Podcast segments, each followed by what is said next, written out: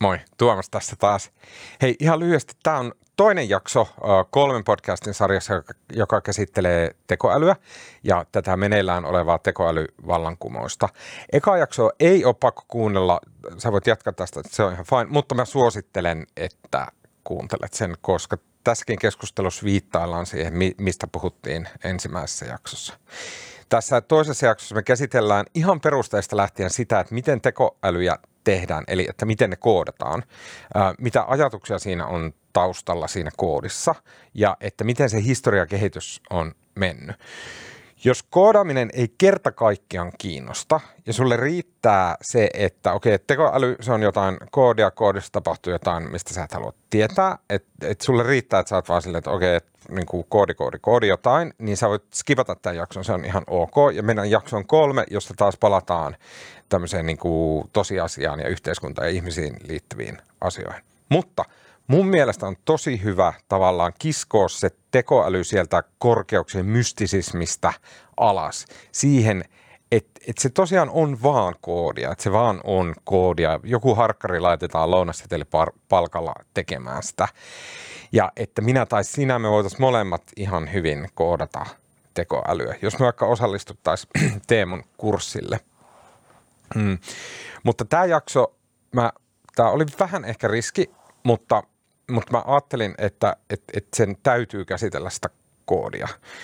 Joten tämä jakso on helpointa ymmärtää, jos sä ymmärrät ees pikkusen koodaamisesta. Jos on jossain kouluopinnoissa ollut vähän, oot, oot räplännyt koodia, niin se helpottaa tämän kaiken ymmärtämisessä.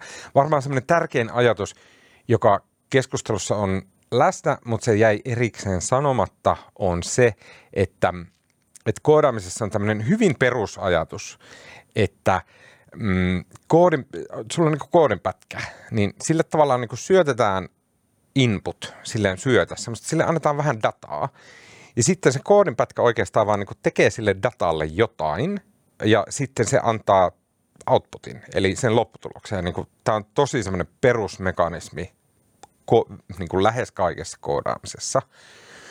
Eli vielä selkeämmin, että, että, että sulla voi olla vaikka koodin pätkä, sen nimi on vaikka nimen yhdistäjä.py, näin. Ja sitten se ottaa inputtina tekstin Tuomas ja tekstin Töppönen, ja sitten siellä koodissa tapahtuu, että Tuomas plus Töppönen, ja sitten se antaa outputtina Tuomas Töppönen, näin yhden tekstin Tuomas Töppönen kaikki yhteen. Näin. Ja tälleen koodit toimii.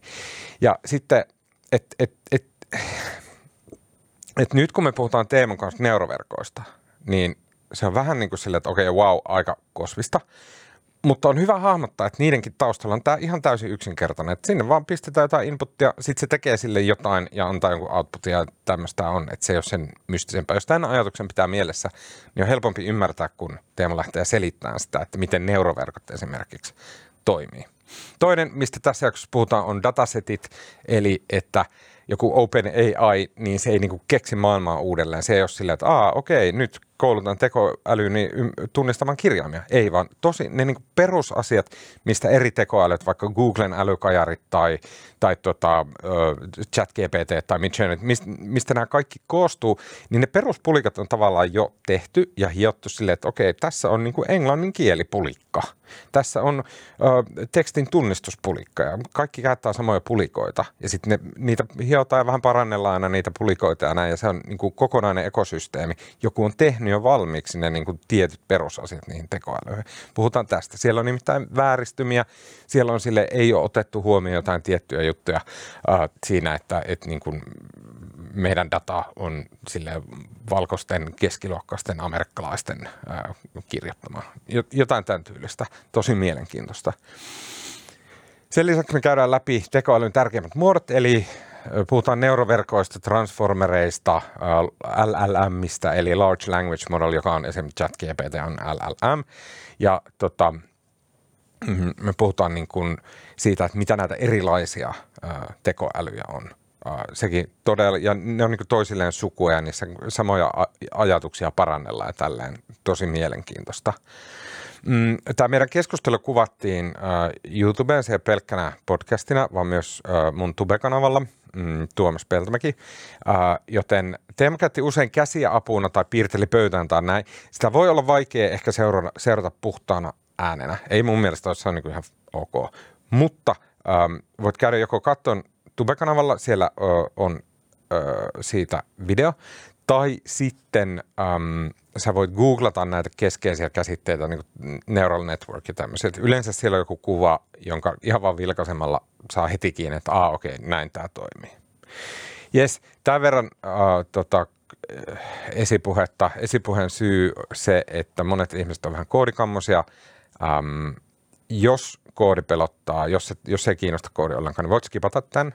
Jos, jos yhtään haluat tietää, miten oikeasti toimii tekoälyt, niin ehdottomasti kannattaa kuunnella. Ja tässä on siis Teemu Ruons.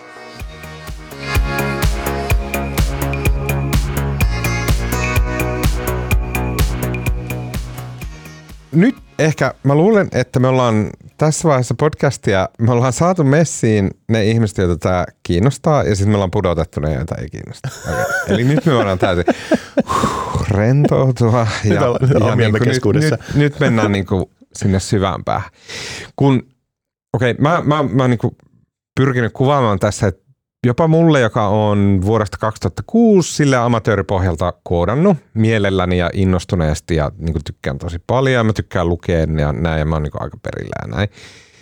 Mutta jopa mulle tämä, vaikka mä jopa ennen, ennen chat GPT ja ennen tätä, niin mä seurasin hyvin tarkkaan ja luin tosi paljon näistä keinoälyhommista. Mutta jopa mulle tämä tuntuu tosi maagiselta, vaikka mä oon mukaan niin kuin perillä näistä mhm. asioista. Mm-hmm. Joten mä toivoisin, että jotenkin sun kanssa me pystyttäisiin nyt käymään se matka niin kuin lähteen nollasta, lähtien siitä, että me ei ole ikinä kuultukaan, että niin anteeksi mikä äly, ja siihen, että missä me ollaan nyt. Mm-hmm. Okei, okay, tämä on tavallaan paljon vaadittu kaikilta osapuolilta, Jep. mutta että jos edes jotenkin yritetään niin kuin mennä ne tarvittavat ää, ää, askeleet. Ja jotenkin, ja sano heti, jos kysymykset on liian tyhmiä, mutta että miten koodataan tekoäly?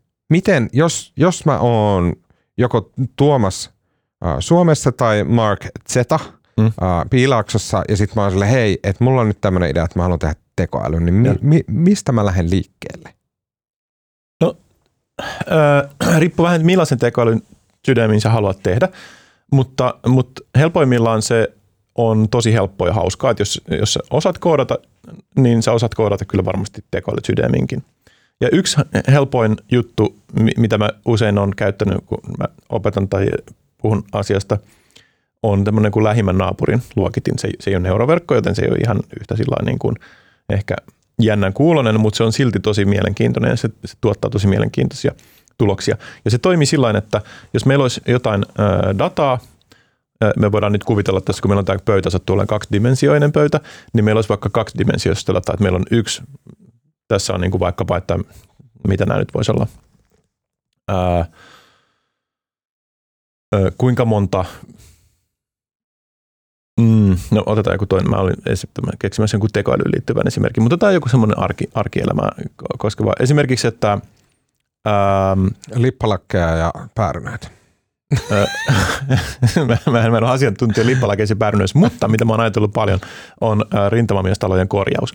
Okay. Niin jos meillä on tässä parametri, joka on äh, ilman äh, ilma, ilma, ilma, ilmavirtaus, kuinka hmm. paljon vir, niin kuin Y-akselilla on Y-akselilla on ilmavirtaus, kuinka paljon niin kuin, ilma vaihtuu tota, niin kuin, tota, litraa per minuutti ja miten millä sitä mitataan. Äh, vaikkapa näin, niin tota, meidän siellä tota, maapohjaisen rossipohjan alla. Ja mm. sitten paljonko on tota ilman kosteus siellä. Mm. X-akselilla. X-akselilla. Kuinka paljon on niin kuin suhteellinen ilmakosteus siellä sitten siellä tota, talon alla. Ja nyt tota, me haluttaisiin ennustaa, että tota, tuleeko sinne homekasvustoa. Tai, tai mätäneetkö lahoako sun niin kuin, tota, koko talo ja romahtaa lopulta. Ää, niin, niin sulla voisi olla niin kuin dataa, niin kuin, sanotaan, sä oot kymmenes paikassa käynyt vähän niin kuin siellä mönkimässä siellä talon alla ja tökkäämässä puukolla tuppokosi sinne mm. puuhun, niin kuin mä tein viime viikolla meidän kotona, tai tuolla meidän, meidän kesämestas. tota, ja uppos ainakin ton verran. No niin, tota, okei. Okay. joo, joo. Ja, tota, ja nyt niin kuin, äh, sulla on, sanotaan sulla on kymmenen datapistettä. Ja nyt sulla on sitten, että sä harkitsemaan jonnekin niin kuin, tota, äh, mestoille katselemaan siitä vähän sitä tilannetta, että tässä olisi tota halvalla kiva rintamies tuolla järven rannalla, että pitäisikö homma tämmöinen. Ja sitten sä tota, meet sinne ja sitten sä mittaat, miten, miten sitä nyt sitten, pistätkö niin tällainen, että kuinka paljon se, se, se ilma virtaa mm. tai jotain muuta. Ja sitten tota, sulla, sanotaan, sulla on kosteusmittari. tota, millä sä mittaat sen. Sitten sä saat niinku yhden datapisteen. Sä haluaisit tietää, että tule, onko tämä niinku tämmöinen home, homehtuva vai joku laho, lahova tämä, tämä tönö vai no. Ää, ja lähimmän naapurin luokitin tekee niin, että se mittaa, niinku, tai se, se katsoo, niinku, mikä niistä on samankaltaisin niistä taloista, joista sulla on jo se tieto. Mm. Ja sitten jos joku, joku niistä on, niinku, tai joku, kun joku niistä on lähimmä, lähin, eli samankaltaisin tässä niinku ilmavirtaus ja kosteus mielessä, niin sitten se sanoo, että no todennäköisesti tästä, tätä koskee tämä sama, sama niinku asia. Ja boom, nyt sä tiedät, kuinka tekoäly toimii, ja mm-hmm. nyt sä voisit, jos sä osaat koodata, niin sähän osaat koodata tällaisen. Kyllä. Se laskee niin kuin, kuinka paljon oli ilmankosteusero, kuinka paljon oli ilmavirtausero ja laskee ne vaikka yhteen, ne, kuinka, ne, kuinka paljon ne erosi toisistansa. Kyllä. Tai, tai ottaa niiden vaikka kertoo ne niin kuin potenssiin kaksi, niin sitten se on niin kuin tämmöinen euklidinen etäisyys ja, ja bla bla. Ö, ja tämä on niin kuin ehkä 15 rivikoodia. Ja si, sit mulla on, kun mä yritän nyt hahmotella, sit mulla on tavallaan, mulla on, niinku, mulla on Exceli, Joo. jossa on kaksi saraketta. Joo. Ja siinä on ää, tota, tieto, että i- ilmankosteus 80, ää, ilman virtaus 0. Ja sitten onko siinä perässä, että Siinä on yksi siinä sarake, on, joka kertoo, onko, että on onko lahovaurioita tai Joo, hometta laho, vai ei. just näin. Joo. Ja sitten mulla on seuraava rivi, siinä on, että tässä, tässä tota, minkä kävin tarkastamaan, niin siinä olikin 60 prosenttia ilman kosteus, Joo. mutta 100 prosenttia ilman vaihtuvuus, Joo. ei laha. Yes. Näin. Ja sitten näitä tämmöisiä rivejä mulla on siinä vaikka 15. Yes. Ja sitten tämä on se data, Joo. millä se mun tekoäly koulutetaan. Puhutaanko me näin yksinkertaisessa asiassa, puhutaanko me koulutuksesta? Puhutaan, Okei, okay. ja tämä kouluttaminen, että et, okei, että mulla on tämä data, äh, ilman virtaus, ilman kosteus ja sitten, että onko näissä olosuhteissa hometta vai ei. Se on se mun data. Sitä on 15 riviä. Joo. Kelle se annetaan? Kuka sen niinku syö? Kuka sieltä alkaa päätellä, että mitkä on ne lainalaisuudet? Kuka löytää sen naapurin? No siis, jos sä kirjoitat semmoisen, ko- semmoisen ohjelmakoodin, joka käy niin kuin for datarivi yhdestä 15, sitten se on niin kuin etäisyys on. Mm. Ilmankosteuksien ero sen sun potentiaalisesti, niin kuin sä oot menossa ostamaan jotain tönöä, niin sanotaan se on vaikka sit ilmankosteus 70. Mm. Niin se 70 ja sitten kuinka paljon se eroaa vaikka tästä 80, niin siitä tulee vaikka 10 yksikköä. Yes. Ja plus sitten se niin kuin ilman virtauksien ero, eikö niin? Ja nyt sä sitten niin kuin katsot, että onko tämä etäisyys niin kuin pienin niistä kaikista 15 etäisyydestä. Mm. Ei, Siis- nyt, nyt mä luulen, Siis että se, se, ohjelma, se ohjelmakoodi ei tee mitään muuta, kun se käy ne kaikki 15 riviä dataa läpi, vertaa sitä, niin kuin, sitä sun potentiaalisesti niin kuin ostolistalla olevaa taloa niihin kaikkiin muihin, valitsee sen pienimmän etäisyyden ja sitten sanoo, että mikä on se vastaus, laho vai no. Eli Okei. siis se, se ei niin kuin tee mitään, se, se ei löydä sieltä mitään niin kuin eksplisiittisiä hahmoja, Just. se, se ei niin kuin käy kokeilemaan, että olisikohan se tämä niin kuin ilmavirtaus vai olikohan se tämä tämä tota, kosteus, mikä on tärkeämpää. Se ei tee mitään muuta, kun se käy vaan ne kaikki datapisteet läpi, vertaa siitä lähimpään ja sanoo boom, tässä on se Tämä on vastaus. samanlaisin kuin. Niin, Tämä rivi tässä Excelissä on samanlaisin kuin tämä rivi tässä talossa, jonka niin. se meinaa tuosta. Jos me oltaisiin Okei. okay. kuva, niin se olisi sillä helppo nähdä sillä että okei, tuossa on toi piste, mikä on lähinnä, no toi on lähinnä oleva piste. Me voitaisiin tämä tehdä niin kuin manuaalisesti tai käsin. Kyllä, kyllä. Ja, ja tämä on niin kuin, tämäkin on koneoppimista, Joo. ja, ja tota, tälläkin saa niin kuin tosi hienoja juttuja tehtyä. Okei, mutta tämä kuulostaa aivan liian yksinkertaiselta. Niin, mutta, Miksi mulla ei mutta, ole i- import God? Joo, Ja niin, niin. niin. Mutta okei, siis totta kai niin kuin voi tehdä sen moni, moni, asia Ei, mutta monimutkaisemminkin. tämä on Joo. näin yksinkertaista. Mä Se en on. ikinä ajatellut, että nearest neighbor on noin yksinkertainen asia kuin, että okei, että sulla on 62 prosenttia ilmankosteus ja 101 prosenttia vaihtuvuus, niin silloin tämä 60 ja 100 on tosi samankaltainen. Jep, niin, joo. Okei. No niin, eli tämä on se niin kuin alin mahdollinen taso, missä me puhutaan koneoppimisesta. No jotakuinkin näin. Ja Joo. tässä me ollaan aika puhtaassa matematiikassa. Tuo Mut- plus toi jaettuna kahdella on Hyvin moni- keskiarvo. Hy, hyvin moni asia voidaan ilmaista matematiikan kielellä. Niin, Että se niinku ei ole tavallaan niin, se, se ei ole yllättävää sinällään, että Niin. se voi esittää myös matemaattisena äh, ongelmana. Ja se mä voisin kirjoittaa se kaavan tuohon. just näin. Okei. Ja siis tästähän me, tästähän me niin kuin ymmärretään se, että me tarvitaan dataa, Mhm. mitä enemmän sen parempi. Joo. Näin. Sitten kun me halutaan sitä dataa jostain, niin mistä sitä saadaan? No sitä pitää käydä itse keräämässä. Mä voisin mennä sinne niin kuin naapurinkin talon alle keräämään kosteusmittauksen, ilmavirramittauksen tykkäämään sillä puukolla. Tai, ää, tai sitten me voidaan ostaa sitä jostain ää, tota, Mechanical Turkilta, mikä on tämmöinen pal- palvelu, jossa voi niin kuin teettää kysymyksiä vaikka, että ää, onko tämä ää, onko tämä niin kuin ruokaresepti hyvän kuulonen ja sitten joku jossain taas halpa työpaikassa niin kuin vastaa, että on tai ei. Tai okay. siinä voi olla, että onko tässä valokuvassa tyyli niin kuin, äh, joutsen tai, tai stop-merkki. Ja sitten joku niin kuin taas saa siitä niin kuin puolikkaan sentin rahaa, kun se vastaa tähän kysymykseen. Niin. Et sitä voidaan niin kuin teettää sillä niin sitä voi tavallaan niin kuin ostaa sitä dataa okay. jonkun muiden tekemästä, mutta pääosin se on niin kuin, että jonkun täytyy se kerätä. Sitten tietenkin joskus voi olla niin, että, että joku järjestelmä tuottaa sitä. Sanotaan myös se koneen esimerkki, vaikka että se hissi sitten hajos, niin sitten se, niin kuin se hissi voi vaikka itse tunnistaa sen, että no nyt se ei vaan kerta kaikkiaan liiku, eihän siinä tarvitse niin mitään Tässä, ihmistä. tässä esimerkiksi varmaan on ympäristöministeriö, Mm-hmm. Meillä on äh, tota, äh, tekniset tutkimuslaitokset yliopistoissa, mm-hmm. jotka siis talon, siis rakennuspuolen Joo, joo, joo, kyllä. Jotka tuottaa tämän kaltaisia tutkimuksia. Joo. Sä voit käydä ottamassa jonkun näytteen siellä ja viedä sen sinne ja sitten sä saat sen datamista. Mutta myös he varmaan puskee tämän tyylistä joo. kamaa ulos. Että siellä on raportteja kirjoitettu joo, Ysäriltä jo. asti, että mikä on Suomen talokannan. Joo. Ja sitten ehkä sieltä löytyy joku, että siellä on ne kaksi saraketta.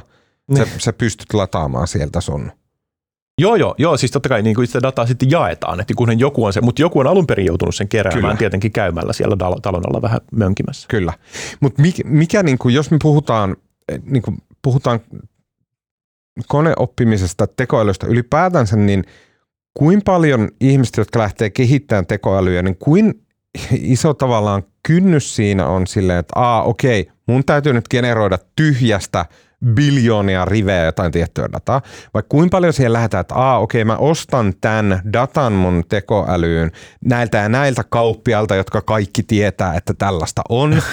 kuinka paljon se on silleen, että okei, okay, että täällä on, meillä on niinku, uh, YK on tuottamia datalähteitä ja sitten me tiedetään, että siellä on niinku, tämä on tosi laadukasta dataa, joten me kehitetään siitä näitä meidän tekoälyä.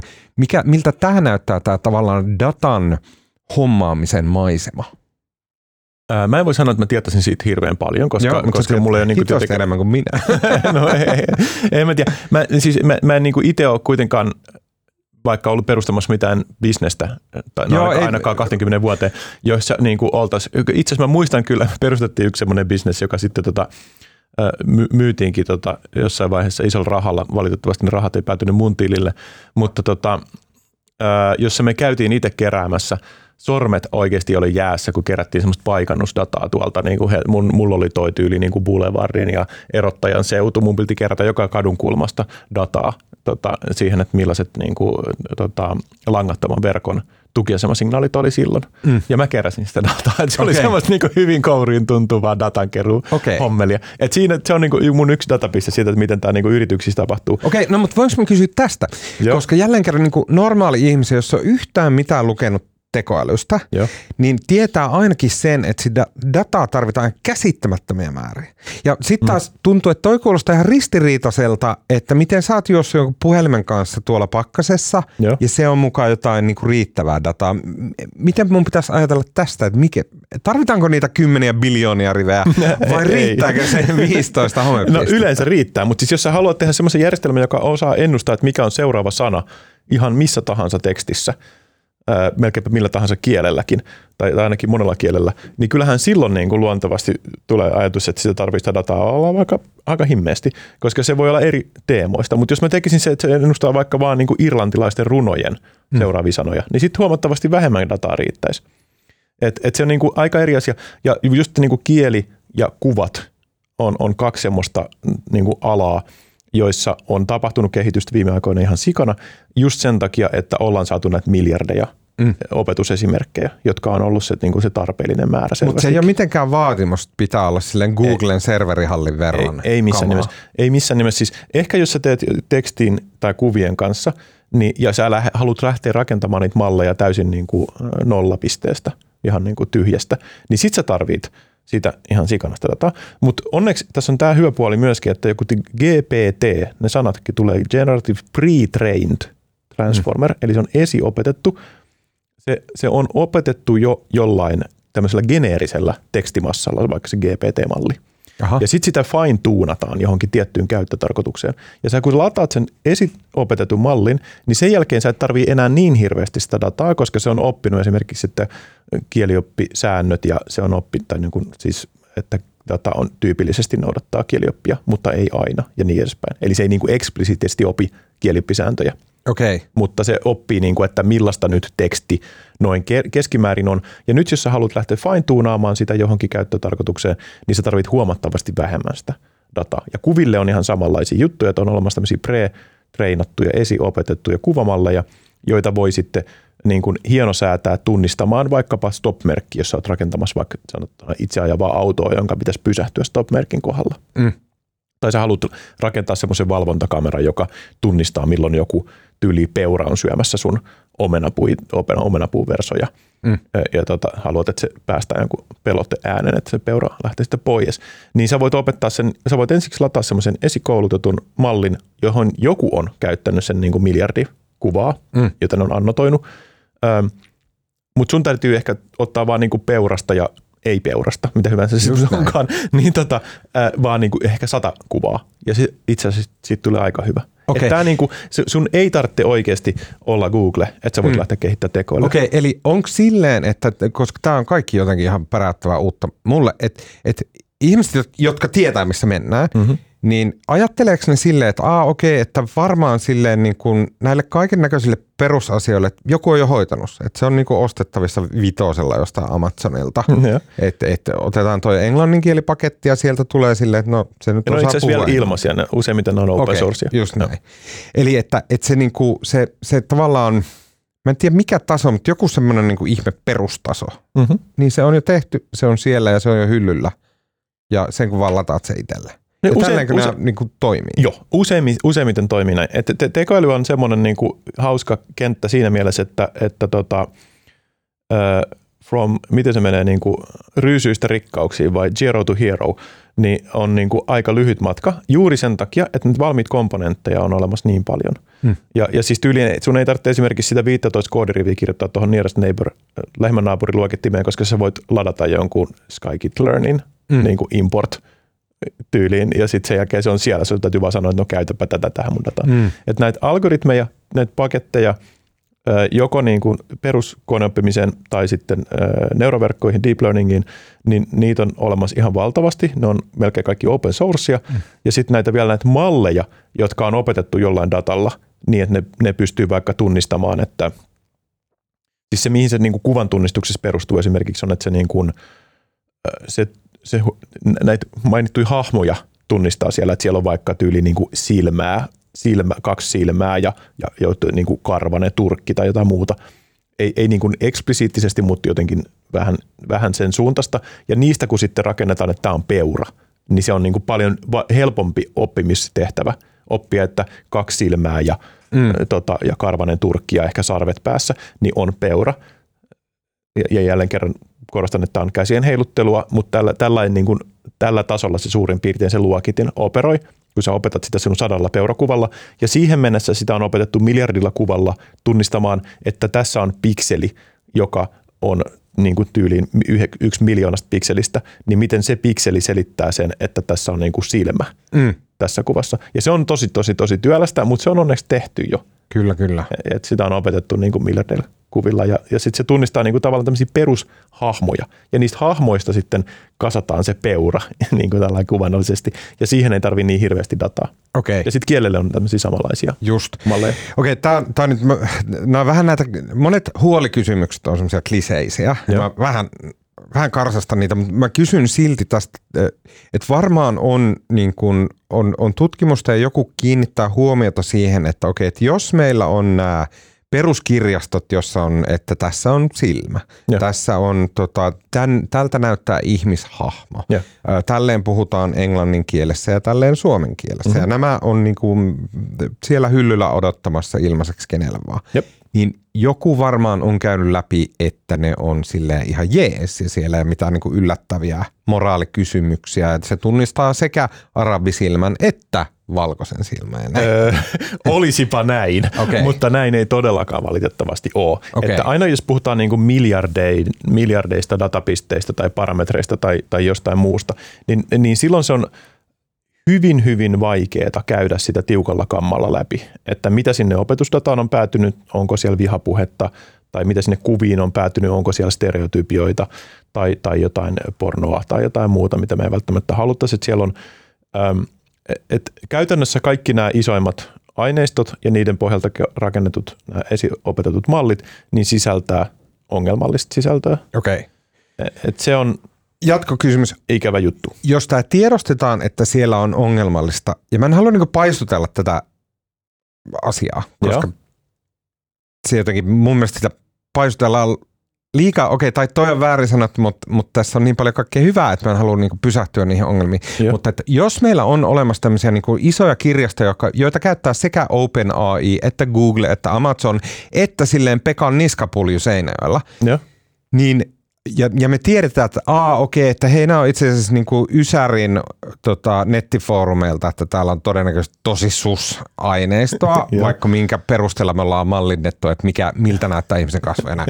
Niin onko se semmoinen aktiivisesti kehitettävä asia, että jollakin on niin kuin, vaikka vapaaehtoisporukalla tai jollain on Joo. niin kuin kehitys menossa tässä, että okei, hei korjaillaan näitä vanhoja kirjastoja. Joo. Joo. Ja tämä on just, miten mä niinku itse hahmotan tämän tavallaan, miten yhteisö, koneoppimisyhteisö ja tiedeyhteisö tähän, tähän suhtautuu. Se, se on, vaan on niin, että tyylin OpenAI, joka haluaa olla se ensimmäinen ja suurin ja kaunein ja kerätä sitten, sitä kautta niin kuin miljardeja, ei pelkästään datapisteitä, vaan myös dollareita. Kyllä. Niin, Parhaita datapisteitä. joo, joo, ne, ne, ne datapisteet, datapisteet on kivoja. Niin, ää, tota, kerätä, kerätä niitä kolikoita, kolikoita niin ää, ni, niillä ei ole aikaa ää, tehdä sitä kovin huolellisesti, sitä kuratointia Mm. ja, ja sitä siistimistä ja putsaamista ja sitä, että varmistettaisiin, että sieltä löytyy myös sitten diversiteettiä esimerkiksi erilaisista kategorioista kuvia. Ää, ja sitten tiedeyhteisö tulee, mä jossain vaiheessa sanoin, että tulee niinku vuoden perässä, sitten mä näyttää siltä, että tulee puoli vuotta perässä tai tulee ehkä kolme kuukautta perässä, niin kuin tämä Alpakka nyt esimerkiksi, mikä on Stanfordista. Ää, ja, ja se on ihan open source ja se on ladattavissa sun omalle läppärille. Niin siinä ei kestänyt kuin about kolme kuukautta, että tämä tehtiin sen jälkeen, kun ChatGPT tuli. Ja se on suurin piirtein samantyyppinen työkalu. Se ei ole, mun, mun nähdäkseni se ei ole ihan Ja yhtä hyvä. Alpakka oli se, joka niin kuin Se on hieno säädetty. se, se, se hieno sääti itsensä uh, uh, chat-GPTn Joo, avulla. joo, se on Näin. vähän kiistanalainen ajatus. Mutta periaatteessa ne olisi voinut tehdä sen myös tietenkin niin kuin ihmistyövoimalla. on, onko siinä kyse samasta ongelmasta, että et, et koska meillä on vääristymiä datassa, Joo. niin sitten tarvitaan tämä niin vääristymien korjaus mutka siinä, tai pulikka. Joo, toi, siis toi on hyvä pointti nyt. Eli tämä mun vastaus ei niinku vastannut siihen sun kysymykseen, että miten näitä po- pyritään niinku kitkemään niitä, niitä ei-toivottuja elementtejä sieltä. Se alpakka sinällään on tehty varmaan myös kiireessä niin, että se on lähinnä ChatGPT-klooni, okay. Eli sillä on vähän samantyyppisiä ongelmia. Mutta, mutta tota, näitä erilaisia kuva-aine, kuvatietopankkeja tai tekstitietopankkeja tai niiden pohjalta rakennettuja esiopetettuja ää, ää, kielimalleja, niin niitä tehdään niin kuin sit akateemisessa kontekstissa, jossa meillä ei ole ihan niin suuri kiire. Mm. Meillä ei ole niin kuin tarvetta olla just se ensimmäinen, ää, koska meillä on vähän pidempi aikaperspektiivi ja, ja meillä on myöskin niin kuin ehkä vähän vakaampi rahoituspohja, että me saadaan jopa verorahoja käyttää siihen, niin, niin meillä ei ole niin hirveä kiire ja me voidaan sitten rauhallisemmin kitkeä ikään kuin sitä ei-toivottua sisältöä sieltä sisältä. Ja, ja sitten myöskin, niin kun, jos joku julkaisee jonkun mallin, jossa on ongelmia, niin me voidaan sitten niin keskittyä siihen, että hetkinen, tässä on nyt ongelma, tehdään sille jotain. Just näin. Et, et siinä mielessä se, että okei näitä ongelmia, ne, ne voi välillä tuntua, että ne on niin kuin vähän niin kuin sitten hiekkaa rattaissa tai, tai kapuloita, mutta, mutta tota, kyllä ne kuitenkin on sit niin tärkeitä asioita, että, että niihin kannattaa paneutua ja, ja, ja totta kai me kaikki haluttaisiin, että ne mallit ei olisi vihapuhetta syötäviä hmm. stereotypia Mutta se kuulostaa tosi helpottavalta se, että okei, että jos, jos OpenAI ja Google kilpailee ja kaikki alkaa ja tästä tulee niinku tämmöinen hitomainen ryntäys, mm-hmm. niin se kuulostaa helpottavalta, että jos se ei ole niinku lukittu ajateltu, että sit me ollaan niin kuin, että mitä tässä nyt viime seuraavan parin viikon aikana kehitetään, niin sillä mennään seuraavat 40 vuotta. Joo, ei, ei. Niitä Vaan kehitetään että, koko ajan ja sitten sä, sä voit totta kai itse pystyä, niin kuin, sit jos, jos oikeasti kiinnostaa se, niin sä voit ottaa sen vaikka sen laama tai alpakka kilimallin ja sä voit sitten niin kuin ladata sen, en mä tiedä onko se Instruct GPT, sekin taitaa olla Open ja joku paketti, mutta että vastaava on varmasti open sourcena jossain olemassa ja sä voit itse alkaa sitä niin kuin mm. säätää, hieno säätää sitten, että se on niin kuin sun toiveiden mukainen enemmän.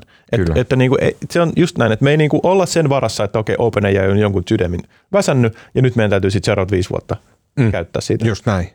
Okei, okay. uh, nyt ollaan puhuttu tästä datasta ja että et tota, mistä se tulee ja, ja kuka sitä tekee ja mitä ongelmia siinä on ja näin. Mutta sen päällä on vielä sitten koodi. Mm-hmm. Eli se, että mihin se data tavallaan pusketaan siellä, että mm, että miten sitä myllätään ja käsitellään ja näin. Ja tämä on, sit tässä, tässä ollaan tavallaan siellä niin kuin ytimessä, että mm-hmm. mikä tekee silleen hitomaisesta läjästä Excel-tiedosta ja niin mikä tekee siitä silleen koneoppivaa tai mikä tekee Joo. siitä sen tekoälyn. Tässä on mun ymmärtääkseni pitkä äh, historia – jossa on, että et se on alkanut jostain, tietenkin liukumalla siitä, että se on alkanut siitä, kun pistetään jotain neljä kiveä yhteen ja, ja. jotain bla bla bla, mutta että et se on pitkällä liukumalla, että se jossain vaiheessa on silleen, että hei, tälleen voidaan niin kuin matemaattisesti laskea jollakin tapaa tekoälyä, mitä ja miten on tehnyt, mutta että se on niin tosi vanha asia, se on ajalta paljon ennen tietokoneita. Joo. Sitten jossain vaiheessa äh, matematiikkaa ja tietokoneita on ruvettu naittaa toisiinsa. Mm-hmm. Mä kirjoitin siitä jutun, johon haastattelin myös sinua. ja, sitten, äh, tota, juttu. Oh, sorry. Ja sitten äh, siinä yhteydessä niin tietokoneet ja tekoälyalgoritmit ja algoritmit tavallaan matemaattisina ideoina, ajatuksina, malleina, niin ne on nivoutunut toisiinsa, mutta se on, se on johtanut varmasti niin tutkimusmielessä uusiin ideoihin ja niin kuin, se on ollut tosi tärkeää aikaa näin, mutta tietokoneet on ollut niin paskoja, että ei niillä ole tavallaan tehty yhtään mitään. no, vähän näin. Ja no. sen jälkeen on tullut se, mitä sanottiin AI Winteriksi. Eli sen jälkeen se koko homma meni vähän niin kuin jäihin, kun se matematiikka oli hypännyt sinne tietokoneisiin. Sitten se varmasti ne kehitysloikat, mitä siitä syntyi, niin ne otettiin, mutta sen jälkeen sit se rauta – se, että sitä datailu yhtään missään, ja. kaikki on hirveän kallista ja näin, niin se on johtanut siihen, että tuli sellainen pitkä, pitkä tavallaan paussi siihen kehitykseen. Ja. Kunnes sitten, kun tuli internet, joka toisen datan mm-hmm. kaikkien saataville, ja myös sitten ää, Kiina, Taivan, USA-akselilla on tullut tämä, että pystytään yhtäkkiä tekemään ihan hiton halvalla – koneita, piirilevyjä, tehoa, mm-hmm. laskentaa. Ja kovalevyjä. Ja Joo. kovalevyjä. Ja sitten me ollaan niin sen, siinä, sen jälkeisessä ajassa oikeastaan. Mm-hmm. Mun kysymys on, että mitä siellä on, miten me päästä siihen, että, että mä voisin ymmärtää, että mitä siellä on, niin mitä hyviä ajatuksia siellä on, mitkä on ne tärkeimmät ajatukset, mitä siellä on tämän äsken kuvaton matkan aikana – tehty. Ja mä tarkoitan sitä, että jotenkin aluksi keksittiin, että hei näistä datoista jollain tavalla saadaan lainalaisuuksia.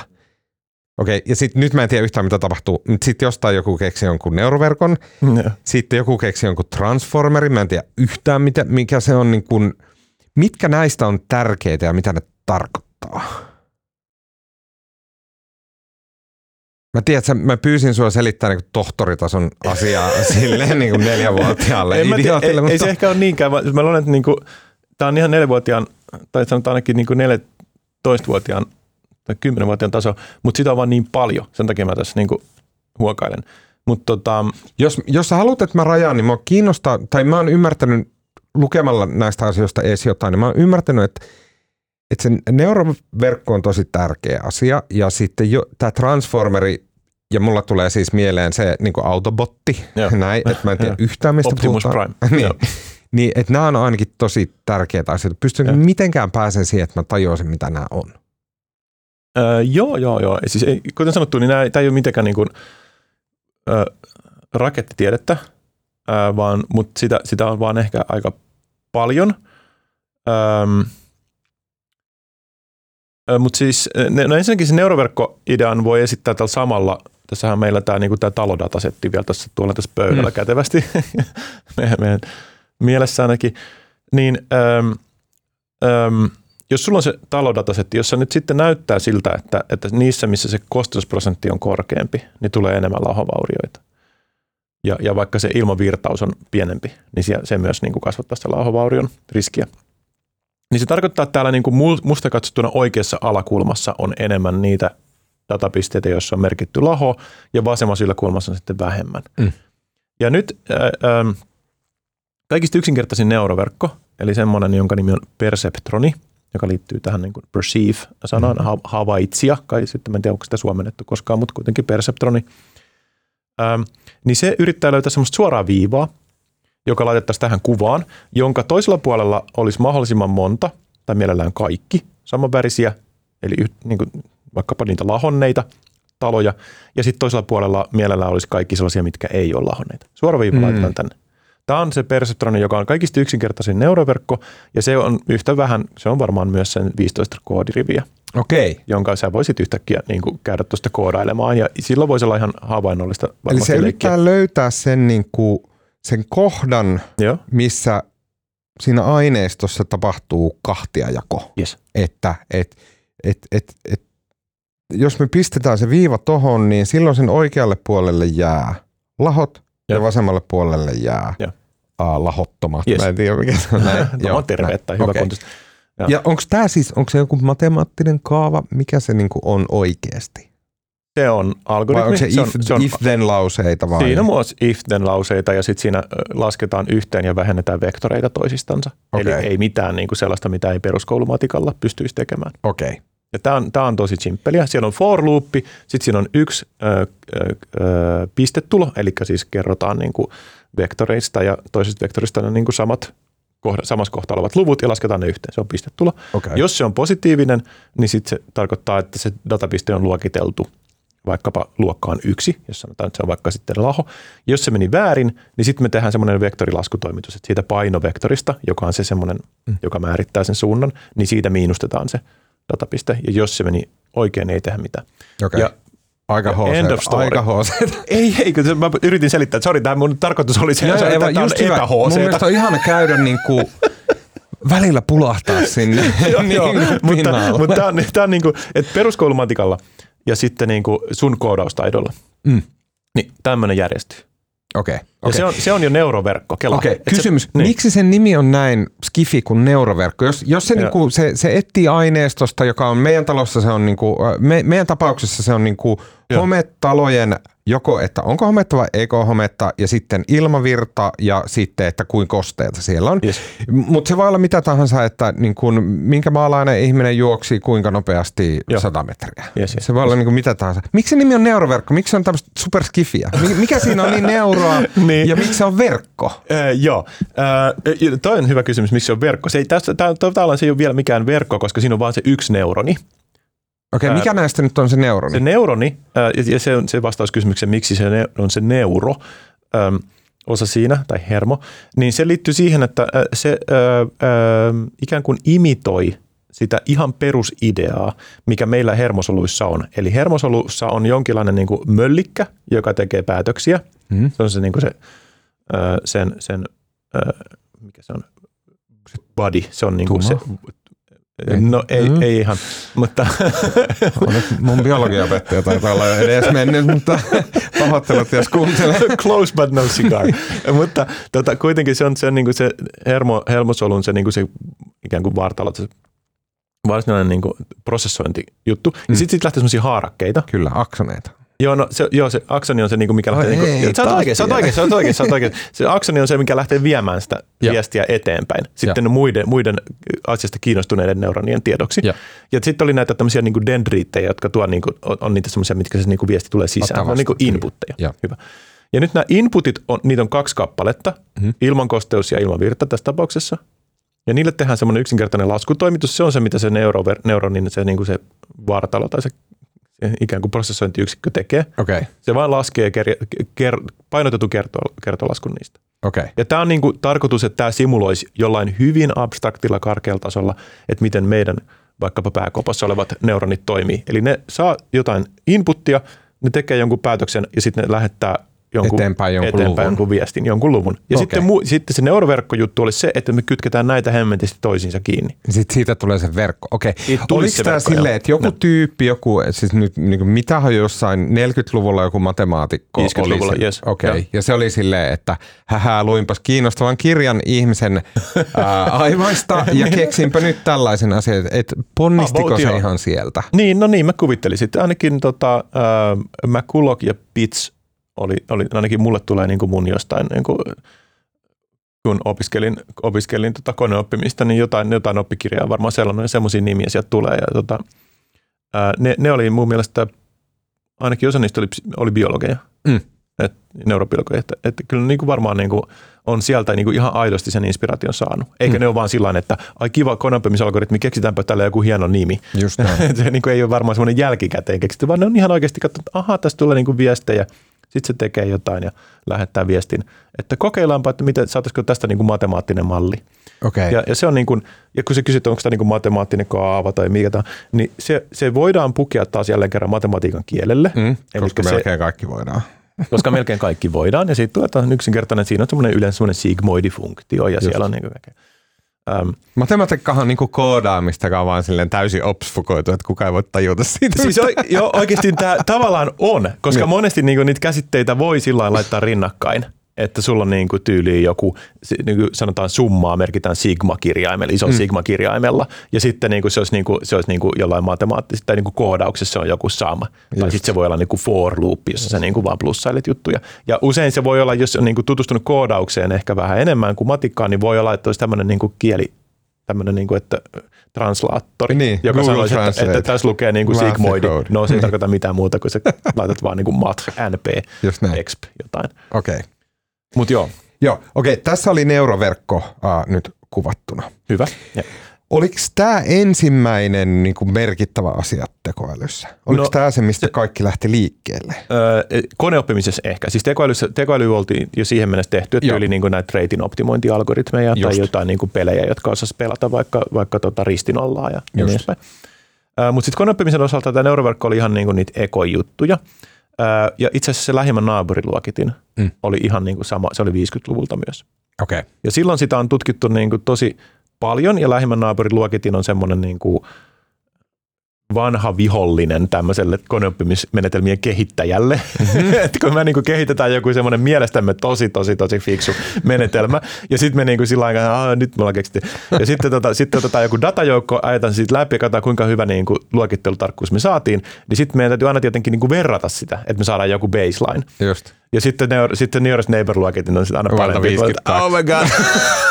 sitten mä, okei, okay, rypistetään tämä idea pois. Okei, Keksitään mahtavaa. jotain vielä parempaa. Niin se on, mutta se on hämmästyttävän hyvä, jos on paljon dataa. Okei. Okay. Ähm, mutta joka tapauksessa nämä, niinku, siis se, mitä mä jotenkin haluan tässä ehkä kuvata on se, että se nämä käs, niinku käsitteellisellä tasolla, että meillä on niinku dataa, ja siis se, että meillä on kaksiulotteinen pöytä on tässä vaan ihan täysin sattumaa, että se voisi oikeasti olla satadimensioista dataa. Hmm. Sitten siinä niinku tuntuu, että oh, aivo menee solmuun, mutta jos sitä kirjoittaisi vaikka koodina, että sä niinku vertailet vektoreiden etäisyyksiä, niin silloin ihan sama, että onko siinä for loopissa kaksi vai sata. Joo. Se, että Mä luulen, asti ne dimensiot menee. mä luulen, että vektori on semmoinen, mitä normaali ihmiset ei ymmärrä ollenkaan. että Se on vaan niinku monta lukua laitettu peräkkäin. Okei, okei. Okay. Mutta miksi sä kuvailisit sitä äsken, niin kuin, että se joku nuoli jolla on joku No se voi piirtää. Siis niin kuin tyyliin, jos mulla on tässä vektori, jossa lukee, että ilmankosteus 80 prosenttia ja ilmavirtaus, en mä tiedä, 60, niin se on niin kuin 80 ja 60. Siinä on kaksi lukua. Sitten mä kirjoitan ne peräkkäin 80, sitten mä otan toisen luvun perään 60, niin mulla on nyt kahden mittainen vektori. Ja se- Vektori on ja se- niin paikka koordinaatista. Jep. Ja se, Okei. niin kuin se nuoli, mitä mä tässä niin kuin sillain, tällainen osoittelin, mm. niin se on niin kuin siitä origosta, eli nolla nolla kohdasta siihen, Just. niin kuin siihen 80-60 koordinaatteisiin osoittava nuoli. Ja sen takia me niin kuin usein ajatellaan sitä geometrisesti, että se on niin kuin tämmöinen niin kuin, Mä, sanon, mä haluan sanoa niille, jotka kuuntelee tämän mm, äänenä tämän podcastin. ai niin, niin perhana. niin tässä on YouTubessa julkaistaan tämä sellaisenaan, eli etsikää tämä kohta YouTubesta, jos ette ymmärtänyt, mutta mun mielestä itse asiassa varmaan ymmärsi, koska toi oli hyvin niin kuin No, ja mä voin myös lohduttaa, että joku ei näe mitään, niin meillä ei tässä pöydässä todellakaan ole mitään datapisteitä. Mä vaan niin kuin, Mä tässä Näin. niin kuin pöytään kyllä. varjon nyrkkeilyä. Hyvä, hyvä. Nyt mä ymmärsin. Uh, Okei, okay, um, AI-kehitys alkaa, sitten iso homma on keksitään nämä neuroverkot ja keksitään aivojen, niin kuin sille joku katsoo varmaan jostain, varmaan julkaista, mä, varmaan julkaista joku kuva jostain, että kas tässä on aivosolu, neuroni. ja sinne tulee inputteja, sieltä lähtee outputteja, sitten joku on sanonut, no hitto, tämähän on tehtävissä koodiksi, ja, ja. sitten ne tekee sen näin ö, matemaattisina lausukkeina. Ja siitä seuraa systeemi, jossa meillä on niin kuin, se koodi, se, se, se neuroverkko, se ottaa vastaan inputteja. Mm-hmm. Meidän tapauksessa kaksi, mutta niitä voi olla vaikka 14 miljoonaa. Joo, tai ihan mitä vaan. Kyllä. Näin. Ne kyllä, ottaa kyllä. Sinne, sinne ytimeen, sinne, jos me ajatellaan sitä koodina semmoisena niin kuin neuronina, niin sinne ytimeen, jossa tehdään se laskutoimitus, mm-hmm. niin sinne tulee uh, 14 miljo- 2-14 miljoonaa lukua. Jep. Sitten siellä tehdään joku laskutoimitus siellä mm-hmm. sisällä mm-hmm. ja sen jälkeen sieltä lähtee ulos yksi luku vai, joo, jo. vai niin kuin yksi viiva miljoona lukua? Yksi luku ainoa. Okei, okay, yes. Ja siellä, mikä se laskutoimitus, mikä siellä tehdään, niin mikä se on? No se on käytännössä pistetulo, eli jos sulla on tai painotettu summa on ehkä kuulostaa jotenkin tutummalta käsitteeltä, okay. kun rakkaan lapsella on monta nimeä. Mutta se on se, että sä kerrot sen, vaikka 80 prosenttia oli se kosteus, niin sä, sä kerrot sen jollain kertoimella. Joo. Et vaikka kertoimella 0,5. Joo. Niin silloin sä saat 40 luvun. Sitten sä kerrot sen seuraavan luvun, sanotaan, että se oli 60 se ilmavirtaus, ja mä kerron sen luvulla kaksi. Mm. Ja siitä tuleekin 120. Ja sitten mä lasken nämä yhteen. 40 plus 120 on 160. Ja tämä oli pistetulo tai painotettu keskiarvo. Eli siinä painotettiin puolikkaalla sitä ekaa lukua ja kakkosella sitä tokaa lukua. Että sen, kakkos, sen jälkimmäisen luvun merkitys on silloin paljon isompi, koska okay. mä muutan sitä yhdellä yksiköllä, niin tulee heti siihen yhteenlaskuun tulee niin kuin kaksi yksikköä lisää Just. tai pois. Ja sitten jos mä sitä eka lukua muutan yhdellä yksiköllä, niin se vaan niin kuin puolikkaalla se mun laskutoimituksen tulos muuttuu. Ja nämä painokertoimet on nimenomaan, niitä voidaan tulkita tällä, että kumpi näistä luvuista on nyt niin kuin tärkeä. Okei, okay. yes, yes, yes. Nyt ja, mä ymmärrän. Ja se on niin kuin, kerrata, kun mä ymmärrän? Joo, kerta. Okei, okay, eli meillä tulee niitä inputteja sinne, sinne hermosolun sisälle, sinne neuroverkkoon Joo. sisälle. Ja siellä neuroverkon siellä ytimessä, siellä sisällä, niin näille kahdelle tai miljoonalle inputille, meidän tapauksessa ne on ilmavirta ja, ja tota, ö, ö, ilmankosteus, mm-hmm. niin sitten siellä sille annetaan, että – nyt painotetaan, että että ilmavirta on tärkeämpi mm-hmm. ja ilman kosteus ei ole niin tärkeä. Toinen on 0,8 ja toinen on 0,2. Ja. Näin. Ja. Okay. ja toinen voi olla vaikka miinusmerkkinen, joten se sitten niin kuin vaikuttaa käänteisellä tavalla siihen, niin kuin mitä se Jep. ulos Ja tämä on, on ainoa, mitä se tavallaan tekee. Se koko ajan vaan, se saa miljoonia inputteja, se koko ajan vaan pistää niille sen saman painotuksen, että kumpi näistä nyt on tärkeä. No tavallaan siis joo, siis se, tämä on se niin kuin vaihe, kun se on ikään kuin jäädytetty sen neuroverkon painokertoimet. Eli nämä, nämä mainitut luvut 0,8, 0,6 vai mitä, Jep. mitä ne olikaan. Mutta se neuroverkon opettaminen tai kouluttaminen on juuri sitä, että näitä painoja, näitä vipstaak, sulla olisi niin kuin jossain tota, – on, on hulluna semmoisia eri muttereita tai nuppeja, mitä sä voit vääntää. Niin tuossa sun pöydässä on tällaisia nuppeja, mitä sä voit audio mm. laitteistosta väännellä ylös ja alas. Parempi kuin että et rupea nyt kääntelemään kuitenkaan niitä.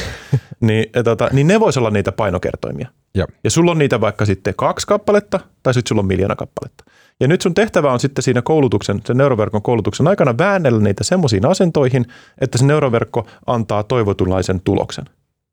Esimerkiksi okay. luokittele kissat kissoiksi ja koirat koiraksi. Kyllä. Eikä toisinpäin. Jep. Okei, okay. mun kysymys on vielä se, että kun meillä on tullut ne miljoona, sanotaan, että meillä on tullut ne kaksi inputtia. Jep. Sitten me laitetaan sille, että hei, että ilman, ilmavirtaus on tärkeä ja sitten ilmakosteus on vähemmän tärkeä. Ja sitten lasken niistä, kerron ne 0,8 ja 0,2, sitten laske se yhteen ja välitä se eteenpäin se luku, niin mihin se niin välittyy? Mihin se menee se seuraava No yksinkertaisimmillaan siinä, äh, siinä Perceptronin luokittimessa, niin jos se pu- luku, mikä siitä laskutoimituksesta tulee, niin no, nollaa suurempi, niin silloin se äh, tota, luokitellaan luokkaan yksi. Jos se on nollaa, pie- nollaa pienempi, negatiivinen se tämä yhteenlaskun tulo, niin sitten se luokitellaan niin kuin siihen vastakkaisen luokkaan. Mm-hmm. Eli tämä niin kuin voi olla se niin kuin sen koko homman tulos. Se, tuliko plusmerkkinen vai miinusmerkkinen laskutoimituksesta. Okay. Ja sitten jos sulla on isompi neuroverkko, niin se laskutoimituksen tulos, niin se meneekin, no, yleensä siihen laitetaan semmoinen epälineaarinen aktivaatiofunktio, joka on sigmoidi tai nykyään on muodissa tämmöinen RELU, eli mm-hmm. Rectified Linear Unit, mikä on vaan tämmöinen funktio, että kaikki nollat toi Samuli Siltanen, joka on meidän tämmöinen, jolla on myös YouTube-kanava, Samun tiedekanava, niin se sanoi, että se on, no, je, mikä se oli, pakkasen poisto. Mm-hmm. Eli se niin kuin kaikki miinusmerkkiset luvut muuttaa nollaksi ja sitten niin kuin nollaa suuremmat luvut jättää sellaiseksi. Okay. Tämä on niin kuin rectified linear unit. Se on nykyään niin kuin kuuminta hottia te- noissa neuroverkko tota, sydämessä se ilmeisesti toimii vähän paremmin kuin ne muut. Ää, niin se, tämä epälineaarinen aktivaatiofunktio lävästään siihen niin kuin sen yhteenlaskun tuloksen päälle, tai se yhteenlaskun tulos niin kuin tungetaan tämmöisestä muunnoksesta läpi. Että okay. jos se olikin miinusmerkkinen, niin sitten sä laitat siihen, että se aktivaatio on nolla. Jos se on plusmerkkinen, niin sitten sä lähetät sen aktivaation eteenpäin sellaisena. Ja se päätyy sinne seuraavaan, neuroverkon seuraavaan kerrokseen. Jaha. Ja siinä neuroverkossa voi olla vaikka 500 kerrosta. Joo. Okei. Okay. Eli, eli se ei, se aina menee seuraavaan, se on matkalla kohti seuraavaa solua. Jep. Ja, ja sitten sit se lopulta se päätyy sinne, mistä niinku luetaan se, mikä on se lopputulos, jonka okay. sä niinku halusit tietää sen luokituspäätöksen. Mutta tehdäänkö siinä seuraavassa solussa joku eri arvio? Joo, siis siinä seuraavassa solussa tehdään muuten sama asia, paitsi siellä on eri painokertoimet ja sitten siellä on eri syötteet, koska ne nyt ei olekaan ne meidän ne kaksi inputtia tai miljoona inputtia, miten paljon niitä olikaan, vaan ne on niinku tietty määrä neuroverk- sen neuroverkon ensimmäisen kerroksen neuroneita, jotka tuottaa näitä aktivaatioita – Mm. Ja nämä aktivaatiot saattaa, jos on täysin kytketty verkko niin sanotusti, niin seuraavan layerin, seuraavan kerroksen neuroneilla, niin, niin nämä ensimmäisen kerroksen, kaikki ensimmäisen kerroksen nämä outputit toimii ikään kuin inputtina sille okay. seuraavalle kerrokselle. Okay. Ja sitten se jatkuu ja jatkuu ja jatkuu. jatkuu. Yes. Eli se on systeemi, jossa me annetaan sille se kaksi inputtia. Joo. Ja sitä seuraa, niin kuin, vaikka niin kuin mä mielän, että sitä seuraa viisi hermosolua. Ja, ja sitten ne alun perin kaksi inputtia, niin ne menee yht, eka yhteen hermosoluun, sieltä tulee joku tulos ulos, sitten se tulos jatkuu seuraavan hermosoluun. Öö, joo, siis yleensä ne on itse asiassa niin rinnakkain, että ne kaksi inputtia menee viiteen eri neuroniin okay. suoraan, ja se on ensimmäinen kerros. Yes. Ja sitten nämä viisi aktivaatio, mitkä tulee sitten ensimmäisestä kerroksesta, jossa nämä viisi, viisi tota neuronia Eli ne viisi neuronia, ne tekee sen laskutoimituksen. Niillä on vähän eri painokertoimet, joten ne tekee pikkasen eri laskutoimituksen, mutta se on muuten niin kuin samantyyppinen se laskutoimitus. Jep. Ja sitten niistä tulee, nyt meillä onkin viisi lukua. Inputtia. No viisi inputtia, jos me katsotaan sen seuraavan kerroksen niin kuin näkökulmasta, niin ne on viisi inputtia. Ja sitten meillä voi olla siellä vaikka, en mä tiedä, kymmenen neuronia tai, tai kolme, ihan miten vaan. Sitä, sitä voi, tämmöisillä voi leikkiä. Semmoinen okay. on kuin TensorFlow Playground. Hmm. Jos, jos tota menee semmoiseen osoitteeseen, tätä on itse asiassa tensorflowplayground.org tai Joo, mä oon niin siellä, siellä pääsee niinku just rakentamaan näitä. Sä pystyt valitsemaan, kuinka monta piilokerrosta se on, kuinka monta neuronia niissä piilokerroksissa on. Sitten sieltä voi valita just tämä rectified linear unit tai sigmoid tai linear aktivaatio. Ja sitten sulla on niinku ne inputit on siinäkin kaksulotteisia. Mm. Ja sä voit katsoa, että kuinka vaikea on oppia vaikka semmoinen luokitteluongelma, jossa oikealla on – sinistä ja vasemmalla oranssia. Se on aika helppoa. Siinä ei tarvita kuin yksi neuroni. Tai sitten sellainen, jos on kaksi tämmöistä sisäkkäistä spiraalia, jotka menee niin kuin toistensa mm. keskellä siellä, niin se on tosi vaikea oppia. Mm. Mut, ja siihen tarvitaan tyyliin ehkä jotain neljä tai viisi niin neuronia siihen piilokerrokseen. Okay. Jos mä oikein muistan. Okay. Mutta sillä voi niinku havainnollistaa tätä. Ja sitten siellä on semmoinen nappi, missä painetaan train tai start, ja se alkaa oppia sitä, ja sitten sä näet siinä, niinku, kuinka se tulos niinku menee sillä wobbly wobbly. Mm. Ja, ja se train, okei, okay, tai ehkä mä, mä kerron, mä niinku, tämä on varmasti, niinku, jos ei yhtään näitä räplännyt edes koodissa, niin näitä on tosi vaikea hahmottaa. Sen takia mä kertaan aina niin monesti. Mm-hmm. Me annetaan pari inputtia, ne on siitä meidän Excelistä, että onks tota, mikä on ilman vertausprosentti ja, ja mikä on ilman kosteusprosentti. Ja, ja nämä kaksi tulosta me itse asiassa laitetaankin niin kuin neljä, ei anteeksi viiteen soluun. Ne no. ottaa kaikki nämä samat luvut, nämä no. viisi solua. Mm-hmm. Sitten ne tekee vähän eri laskutoimituksen, kaikki nämä viisi solua. Okei, okay, eli kaksi inputtia on mennyt viiteen eri paikkaan, sitten siellä ruks, ruks, ruks, viidessä eri kohtaa tapahtuu laskemista. Ja sitten ne tuuppaa, kaikki ne viisi solua, ne tuuppaa plop, plop, plop, viisi lukua. Ja. Ja sitten nämä viisi lukua taas syötetään sitten seuraavalle rivistölle näitä soluja, Jep. jotka kaikki saa viisi inputtia. Näin. Ja sitten ne taas tekee, ja tätä toistetaan niin kuin tarvittava kerta, ja. kunnes sitten tulee se viimeinen rivistö, ja. joka tekee sen viimeisen laskutoimituksen, ja siitä tulee sitten joku 1,8 tai jotain tällainen. Ja. Tai, tai sitten sille tehtiin jotain hämärää siinä välissä, joku funktio, joka kuulosti tosi vaikealta, joka poistaa kaikki miinusmerkkiset tai Ja, jotain ja, muuta vastaavaa. Mutta sille, että se menee tämmöisen niin kuin rimpsun läpi ja sitten sieltä tulee joku 1,8. Joo. Okei. Okay. Ja jossain vaiheessahan meillä on se data, joka sanoo, että tämä 1,8 on väärin. Jep. Okei. Okay. Joo, Tämä, nyt- tämä nyt kuulostaa Hyvä. vaikealta ja merkittävältä. En, joo, siis se on merkittävää. Ja, ja mikä on mielenkiintoista, ja mistä me ollaan aikaisemminkin puhuttu silloin nimenomaan puhelimessa, on se takaisinvirtausalgoritmi, mm. eli tämä backpropagation-algoritmi, joka, joka on käytännössä kaikissa neuroverkkoalgoritmeissa se opetusalgoritmi. Niin mitä se tekee, on se, että nyt jos sulla olisi tuossa ne nup, nupikat, sanotaan, että sulla on vaikka 15 erilaista painokerrointa, joista jokainen liittyy yhteen Mm. tota, neuroniin siinä sun neuroverkossa. Ja sitten sä saat, että se tuloksen, se neuroverkko ennustaa, että, että 1,5 ja se oikea vastaus onkin 1,1 Mm. tai jotain. Tai pahimmassa tapauksessa miinus 5 ja sitten sä oot, niinku, sä oot tehnyt tosi ison mokan siinä ennusteessa tai se neuroverkko on tehnyt. Ja nyt sä rupeat miettimään, että no hemmetti, mitäs mun näistä nuppeista mun pitäisi kääntää ja mihin suuntaan, että se tulisi pienemmäksi se virhe. Mm. Niin se on itse asiassa tosi vaikea miettiä. Ei sitä voi niin kuin sillä niin kuin vaan katsomalla nähdä siitä. Ja siihen on olemassa tämä takaisinvirtausalgoritmi, joka tarkalleen kertoo, että miten mitäkin nuppia pitää pikkusen kääntää, niin se menee oikeaan suuntaan se, Just. ja tota, se meidän tulos Okei. sen, sen datapisteen kohdalla. Tai sitten jos me otetaan monta datapistettä kerralla, me voidaan laskea ne yhteen ne, ikään kuin ne päivitykset ja saadaan, niin kuin, että tälle datajoukolle, jos pikkasen väännät tota tonne suuntaan ja tota toista nappia tonne suuntaan, niin sitten se seuraavalla kierroksella sä oot vähän parempi siinä ennustamisessa. Ja se oli niin kuin, tämä mielenkiintoinen tarina, että se on suomalaista perua, tai suomalainen on Seppo Linnaimaa ensimmäisenä keksinyt tämän takaisinvirtausalgoritmin. Mm. Ei silloin ajatellut neuroverkkoja, vaan ajatteli ihan vaan niin kuin kertolaskujen ja yhteenlaskujen pyöristysvirheitä. Mutta, mutta se on mielenkiintoista, että se löysi sitten tiensä niin kuin neuroverkkojen sisälle, ja sitä mm. edelleen käytetään siihen tarkoitukseen. Joo, se on huikea tarina ja siitä kuulijat voi käydä lukemassa Jep. tekoälyn takapiru-nimisen jutun Helsingin Sanomista.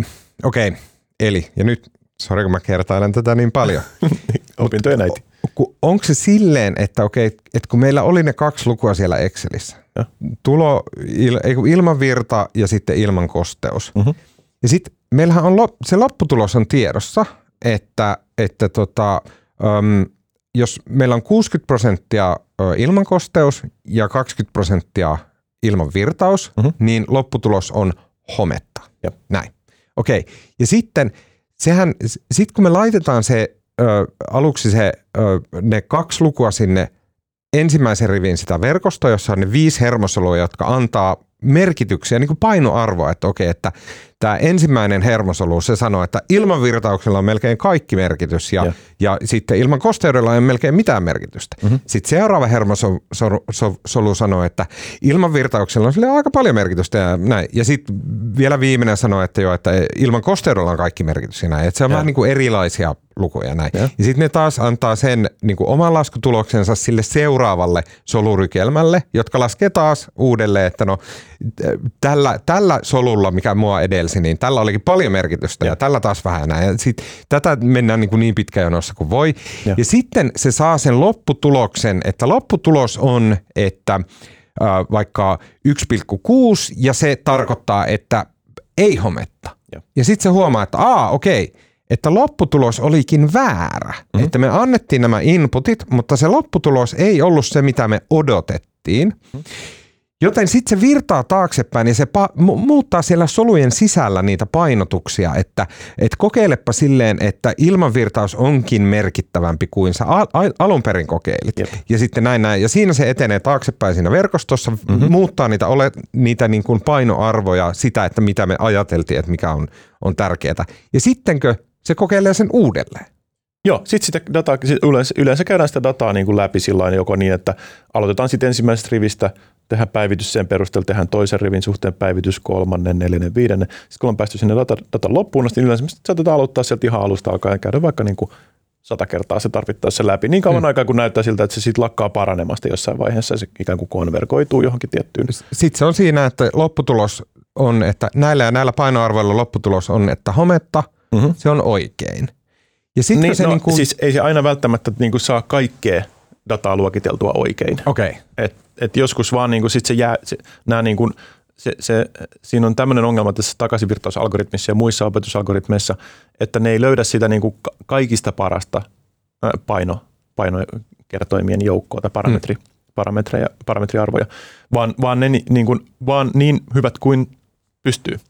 Puhun niin totta kuin osaa tai voi. Ja, ja sitten tota, joskus kannattaa tai useinkin kannattaa niin, että lähdetään niin kuin eri alkupisteestä, jostain satunnaisesta alkupisteestä ja ajetaan se sama koko, koko homma uudestaan ja se saattaa olla, että se tuottaa paremmat mm. niin kuin, semmoista painot, joilla tulee vähemmän virheitä. Okay. Mutta useimmiten se niin kuin, ei ole ihan 100 prosenttia se niin kuin täydellinen tarkkuus, mihin edes tähdätään, koska ei, ei, ei monessa datajoukossa on niin kuin erilaisia kohinalähteitä ja muita virheitä, niin se, se ei välttämättä ole mahdollistakaan päästä siihen, että se kaikki saisi oikein. Okei. Okay. Mutta sitten kun se päätyy siihen niinku tarpeeksi lähelle, tai ja. se ei enää muutu, kun niitä ja. solujen sisällä oleva paino, kertoimia muutetaan, niin sitkö se, sitkö se on niinku valmis? Sitkö se on oppinut? Joo. Onko se näin? Joo, sitten sit se, on, sit se on oppinut. Sitten sit sitä voidaan käyttää. ja myydä miljoona. joo, joo, good luck with that. niin. Mutta kenties, okay. mutta riippuu vähän sovelluksesta. Ja, ähm, ja niin, tämä on neuroverkko. Se on neuroverkko, joo.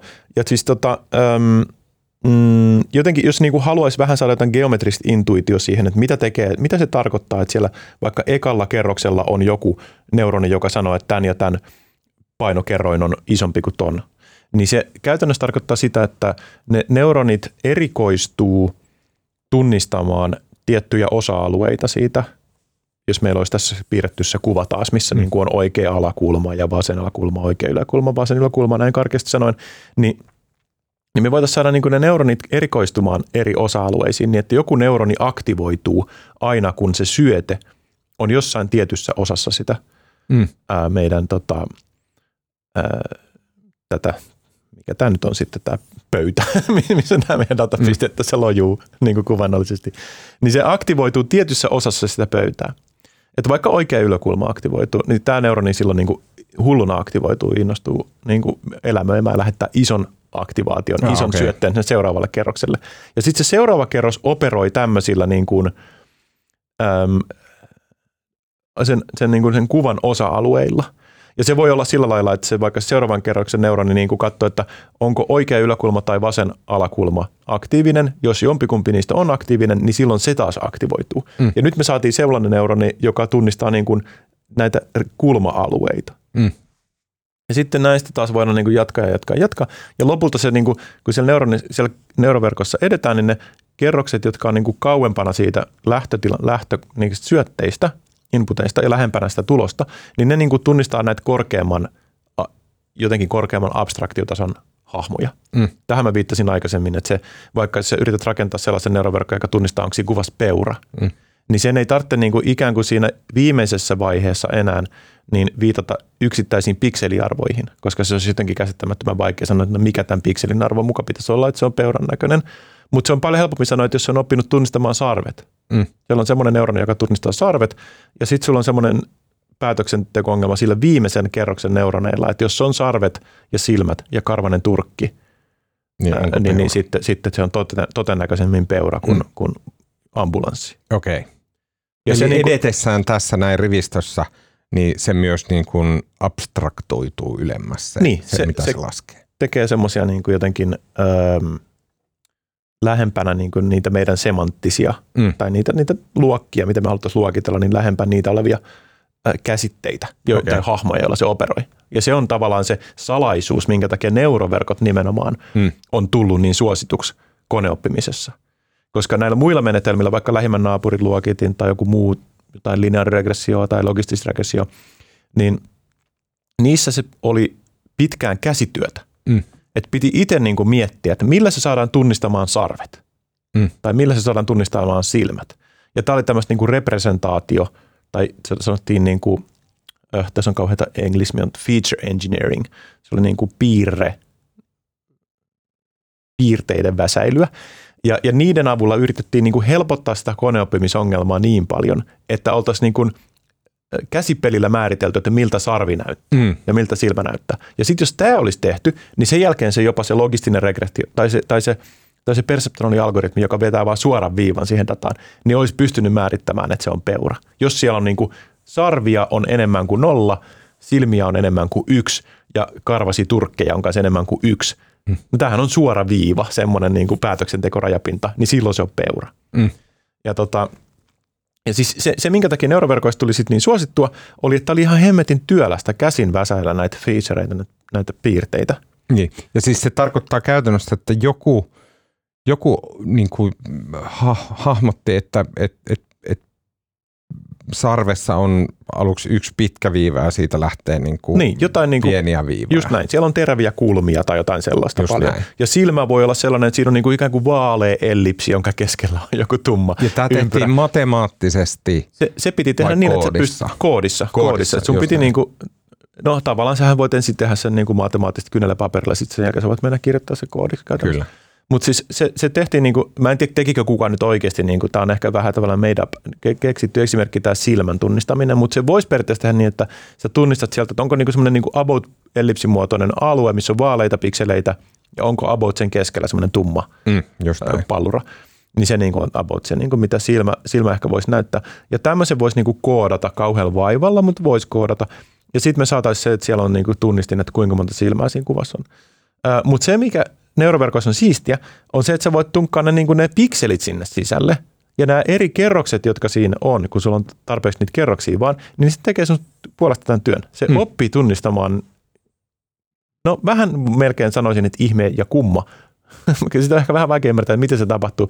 Että miten se oppii tunnistamaan, että tämä silmä on jotenkin tärkeä asia näissä Mm, tunnistaa, mutta se kuitenkin tekee niin. Ja näitä, nämä on just nämä, mitä nämä pre-trained net, niin kuin mallit on. Että niissä on sellaisia, jotka tunnistaa nyt vaikkapa sitten silmän tai, tai jonkun auton osan tai, tai, tai, tai jotain niin kuin merta, Mm. ve, ve, vettä tai jotain muuta sellaisia niin kuin luonnollisia hahmoja. Ja, ja, ja sen jälkeen, kun se on niin kuin se pre-trained malli, niin se niin kuin hienosäätö on vaan sen, niin kuin sen lopullisen luokittelupäätöksen tekemistä.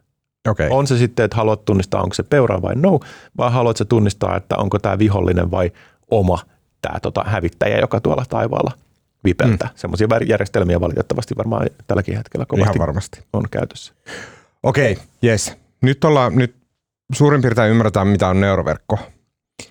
Se keksittiin vuosikymmeniä sitten, Joo. mutta ilmeisesti joku uusi keksintö tai joku, mikä niinku vielä oli silleen, että, että selittää tätä nykypäivää, on tämä transformeri.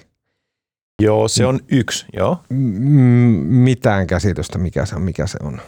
No ehkä jos niin tässä historiallisesti kronologisesti edetään, niin yksi tärkeä juttu, mitä tapahtui joskus 2010 tienoilla, oli se, että kun näitä neuroverkkoja, ne miten niin kuin yksi neuroverkko eroaa toisesta neuroverkosta, siis sen lisäksi, että se on koulutettu eri datalla ja ne painokertoimet on erilaisia, niin niissä voi olla niin sanottu erilaisia arkkitehtuureja. Mm-hmm. Ja se arkkitehtuuri viittaa siihen, että niissä voi olla vaikka eri määrä niitä piilokerroksia, ja niissä piilokerroksissa voi olla eri määrä niitä neuroneita. Sitten tämä aktivaatiofunktio saattaa olla erilainen, se niin mainittu epälineaarinen funktio, mikä voi olla tämä pakkasen poisto tai sigmoidi tai jotain muita. Ja siinä täytyy tehdä niin kuin erilaisia päätöksiä, että no mitäs nyt, niin kuin, laitaanko 50 kerrosta tai laitaanko 5 kerrosta ja sigmoidi reilu vai mikä. Ähm, ja silloin kun mä olin vielä opiskelija niin kuin tuossa 2000-luvun alku, alku tai siinä vuosituhannen vaihteessa, niin tätä tota, ja tää, jokaisen, joka kerta kun kokeiltiin uutta neuroverkkoarkkitehtuuria, niin piti rupea tota, laskemaan älyttömästi noita tota, derivaattoja. Mm-hmm. Jos joku, joku kysyy joskus, että mitä hyötyä on matematiikan tunnilla, kun derivoidaan, niin tässä on vastaus. Tai oli ainakin vastaus, koska nyt se ei ole enää hyvä vastaus, koska nykyään tämä on automatisoitu. Mm-hmm. Ja siis 2000-luvun, siinä 2010 paikkeilla, ainakin alkoi yleistymään, en tiedä oliko ne sitten keksitty jossain aikaisemmin, niin tämmöiset automaattiset differenti tai automaattiset derivointi Mm. menetelmät, jolla sitten ei tarvinnutkaan enää ää, laskea niin kuin tyyli 100 sivua jotain derivaattoja, Mm. tai vaikka 10 sivua derivaattoja, vaan Mä tietokone en teki ihan sen. muista, mikä on derivaatta. No se, se, on, se on se, että jos sulla on tällainen funktio tässä, niin kuinka jyrkkää se funktio muuttuu, menee ylös alas. Jos se on niin kuin tasainen funktio, niin derivaatta on nolla. Jos se menee suoraan niin kuin jatkuvasti ylöspäin, niin se derivaatta on joku vakio, tyyli Joo. niin kuin kaksi yksikköä. Joka kerta sulla on juoksumatos on derivaatta. Mm. Jos juok- juoksumatos on se incline prosentti, niin se on derivaatta. Okay. Eli kuinka paljon sä oot ikään kuin menossa ylöspäin joka askeleella. just näin. Ja, ja se vaihtelee koko ajan, se, se, sulla on semmoinen koodattu sinne sun, sun juoksumatto, semmoinen reitti, minkä sä haluat simuloida, mm. niin silloin se derivaatta muuttuu. Eli sä kuvaat semmoista niinku, tavallaan koordinaatistossa kulkevaa käppyrää. Joo, just näin. Niin sen, sen tavallaan, että mikä se kulma ja kaltevuus on ja käyrä ku- ku- siinä. Kulma, se on tietyllä hetkellä sen kulmakerroin, sen funktion kulmakerroin, Just niin näin. se on täsmälleen derivaatti. Okei. Ja tota, tä- tältä niin kuin, sitten kehitettiin semmoisia niin menetelmiä, joilla sä voit periaatteessa niin kuin koodata sen sun neuroverkon rakenteen. Ää, ja sitten se, niin kuin se, se, se, se, siellä koodin sisällä automaagisesti tapahtuukin tämä derivointi. Mm, Ja, ja niitä derivaattoja tarvitaan siihen jälleen kerran siihen takaisinvirtausalgoritmiin. just. Eli jotta Seppo, Linnaimaa Seppo osaa laskea meille ne päivitykset, niin se tarvii ne derivaatat. Mm-hmm. Ja nyt 2010 asti ne derivaatat piti laskea kynällä paperilla, ja siinä meni hirveästi aikaa ja vaivaa, ja kaikki oli sillä että no, tämä nyt on niinku tämmöistä rutiinit, tylsää hommaa, neuroverkot, bla, mä rupea sitä derivointia tekemään. Mutta sitten niinku yhtäkkiä hoksattiin, että hei, tämähän on ihan automatisoitavissa. Mm-hmm. Ja, ja se oli tämä autodiff, tai automaattinen derivointi oli semmoinen niin kuin breakthrough. Ja sitten ruvettiin sen jälkeen tekemään, tota, kokeilemaan erilaisia neuroverkkoarkkitehtuureja hulluna. Mm-hmm. Ja silloin tuli tota, tämmöiset konvoluutioneuroverkot, muun muassa, jotka on kuvan tunnistuksessa hirveän tärkeitä. Ja sanalla sanoen tai yhdellä, yhden lauseella ehkä konvoluutioneuroverkko on sellainen neuroverkko, joka tunnistaa jonkun hahmon riippumatta sen sijainnista siinä kuvassa. Okei. Okay. Eli sen ei tarvitse, se- koska sitä ennen neuroverkko, neuroverkko tai kuvan käsittelyä tai kuvan tunnistusta tekevän neuroverkon piti tunnistaa tai piti opettaa datalsta, että, että tyyli niin kuin koiran häntä vasemmassa alakulmassa on tämän näköinen Mm. ja koiran häntä oikeassa yläkulmassa on tämän näköinen. Tai se Mhm. peuran sarvi kuvan keskellä on tämän näköinen tai kuvan tämän näköinen. Tai eri kokoisena, että läheltä katsottuna peuran sarvi näyttää tältä ja kaukaa katsottuna tältä. Vaikka siinä ei ole kyse mistään muusta kuin skaalauksesta ja siitä, että missä kohtaa se kuva on. Ja tämä konvoluutioneuroverkko ratkaisi tämän ongelman ja sen jälkeen me tarvittiin opetusdataa vaan yhdestä, yhdessä kohtaa siinä kuvassa sijaintevasta koiran hännästä tai, tai, tai, tai peuran Just näin. sarvesta. Juu, juu, juu. Eli, Eli se y- yhden kuvan koiraa häntä sit pätikin tavallaan kaikkialla. kaikkialla siinä eri kuvassa niin kuin seuraavan Just. kerran, kun sä näet sen, niin se tunnistetaan tätä häntä. Öm, ja tämä oli niin kuin semmoinen, mikä säästi sitä, niin vähän sitä opetusdatamäärää, mikä vaadittiin tietenkin siihen opettamiseen ja, ja tehosti sitä. Ja se oli niin kuin iso breakthrough silloin 2010-2012 tai taisi tulla tämä yksi, yksi artikkeli, missä tota siitä osoitettiin, että se on kuvan käsittelyssä aivan ylivertainen. Okay. kuvan tunnistuksessa. Ja se oli se, niin kuin se semmoinen, se, se, sitä ei niin kuin silloin ö, vielä joulupöydässä Anopille demottu, mutta se oli niin kuin tiedepiireissä oli semmoinen, niin kuin, että Juman kautta nyt rupesi tota, tapahtuu. Okay. Että tässä on niin kuin, että nämä neuroverkot on sittenkin se juttu. Mm. Ja siihen, siihen asti neuroverkot oli ollut vähän sellainen, niin kuin, että, että onkohan toi nyt niin kuin ihan alkemiaa tai jotain tämmöistä niin kuin oikeaa tiedettä. Niin. Mutta sitten sen jälkeen oli sillä äh, vitsi neuroverkot, nyt ne niinku tulee ja No jos se on noin merkityksellistä, niin mikä se sitten on se konvoluutio? Se kuulostaa siltä, että jotenkin kiemurellaan lattialla. No, se ei ole ihan se. Öm, Pystyykö Se- sitä mitenkään? no, pystyy, pystyy. Siis, ö, se, se on yksinkertaisesti. Se on siis siinä mielessä, sä tavallaan kopioit jokaisen neuronin, ää, kun aikaisemmin puhuttiin, että sulla on vaikka yli 5 neuronia tai, tai 500 jossain tietyssä kerroksessa, niin jotka nyt ottaa ne inputit ja jotka ottaa ne inputit ja tekee niille, tekee niille jotain. antaa eteenpäin jotain muuta. Joo, niin, äh, niin tässä tapauksessa sä niin kuin otatkin sen yhden neuronin, ähm, jolla on ne tietyt painokertoimet. Sanotaan, että se on semmoinen neuroni, joka, joka tota, ottaa inputit tästä kohtaa sitä kuvaa, Joo. tästä vaikka vasen yläkulma. Eli se, se, se ensimmäisen kerroksen neuronit ei otakaan niitä kaikkia inputteja, mitä sille, sinne laitetaan, vai sulla on vaikka miljoona pikseliä, niin se ottaakin vaan niin kuin 100 pikseliä, eli 10 kertaa 10 boksin sieltä jostain kulmasta. Mm. Ja sitten se niin kuin oppii tunnistamaan, että onko siinä joku tietty hahmo vai ei. Vaikka koirahäntä tai, tai, tai, tai stop-merkin niin kuin joku kulma tietyssä kulmassa. Ja nyt me niin kuin, sitten otetaan tämä neuroni ja käydään niin kuin joka kerta niin kuin eri kohdassa sitä kuvaa niin katsomassa, että miten se aktivoituisi. Aa, okei. Okay. Niin tämä on super yksinkertainen idea, joo, joo. Eli ymmärrätkö mä oikein, että aiemmin se neuroverkko, se niin kuin oppi tunnistaan, että onko kuvassa vasemmassa yläkulmassa silmä? Niin yksi neuroni on oppi tunnistaa tämän. Sitten siellä Niin. saattaa olla toinen neuroni, joka ehkä tunnisti, että onko niin kuin Oikeassa jossain oikeassa Näin. Mutta tämä konvoluutioneuroverkko, niin se olikin silleen, että se oppi tunnistaa, että onko, onko jokin asia silmä, ja, Joo. ja sitten sitä pystyttiin katsoa koko kuvasta, että onko siellä silmä. Joo, no tavallaan just näin. Eli se niin kuin, sä voisit ajatella, että se on niin kuin sellainen, joka oppii tunnistamaan 10 kertaa 10 niin kuin pienestä tämmöisestä, sanotaan image patch, niin kuin, tilkku, Mm. ää, niin että onko siinä joku tietty hahmo. Ja sitten siinä konvoluutioneuroverkossa on vaan tehty semmoinen sopimus, että tätä samaa sovitetaan sitten joka kohtaan siinä kuvassa, missä Just. se on tämmöinen 10 kertaa Okei, 10 okei, okei. patch. Ne voi osittain mennä päällekkäin tai ei, nämä on tämmöisiä päätöksiä, mitä voi tehdä. Ja sitten sulla on sen jälkeen niin kuin monta neuronia siinä seuraavassa kerroksessa, jotka aktivoituu siitä silmästä, mutta eri kohdissa sitä kuvaa. Mm. Ja, ja, tota, ja, ja niin kuin se, että niillä on samat painokertoimet, tarkoittaa sitä, että sulle ei siinä opetusdatassa tarvitse opettaa niin kuin joka kohdassa erikseen, Mm. miltä silmä näyttää, vaan se oppii sen. Tämä on tämä juttu, mitä mä selitin, että minkä takia sä näin, paljon kyllä. Kyllä. Eli se on niin kuin sika yksinkertainen juttu ja se, on niin kuin, se, se ei ollut niin kuin matemaattisesti mitään uutta. Se konvoluutio-operaatio, se, sen takia sen nimi on konvoluutio, kun se on tämmöinen matemaattinen konvoluutio-operaatio, jossa niin kuin, mä en kyllä tiedä mistä se tulee sana konvoluutio, mutta joka tapauksessa siinä vaan niin kuin liuutetaan sitä semmoista tiettyä aktivaatio, siis siitä sanotaan kerneliksi tai ytimeksi, jonkun funktion yli. Ja tämä on niin kuin vertautuu siihen matemaattiseen, kun me liuutetaan sitä meidän 10 kertaa 10 image patchia siinä niin kuin Joo. Aina kun sä, Kuvalla. sun esimerkki, aina kun me ei olla sille mun päässä, aina kun me ei olla Photoshopissa ja tehdään jotain kuvalla, ja, ja sä rupeat puhumaan jostain funktiosta ja näin, mä en tajua yhtään, mitä sä. Okei, okay, mutta tämä oli ehkä sille, jo- jo- jos joku- joku on, niin sattuu olemaan sillä niin funktioiden Mm. ystävä, niin tämä oli ehkä heille Kyllä. sitten. Sä voit niin ne. Joo, joo. Okei, tämä oli konvoluutio ollaanko nyt sitten seuraavan Transformeri? Öö, Voisi se varmaan Vai? Olla.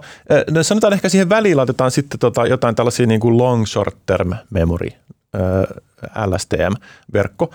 Ja sen pointti oli se, että sit, nyt, nyt me ollaan taas niin kuin kielen analyysissä, Mm. mm. tässä luonnollisen kielen analyysissä, jotka on tämmöisiä pitkiä sekvenssejä, missä on niin kuin monta sanaa peräkkäin. Okay?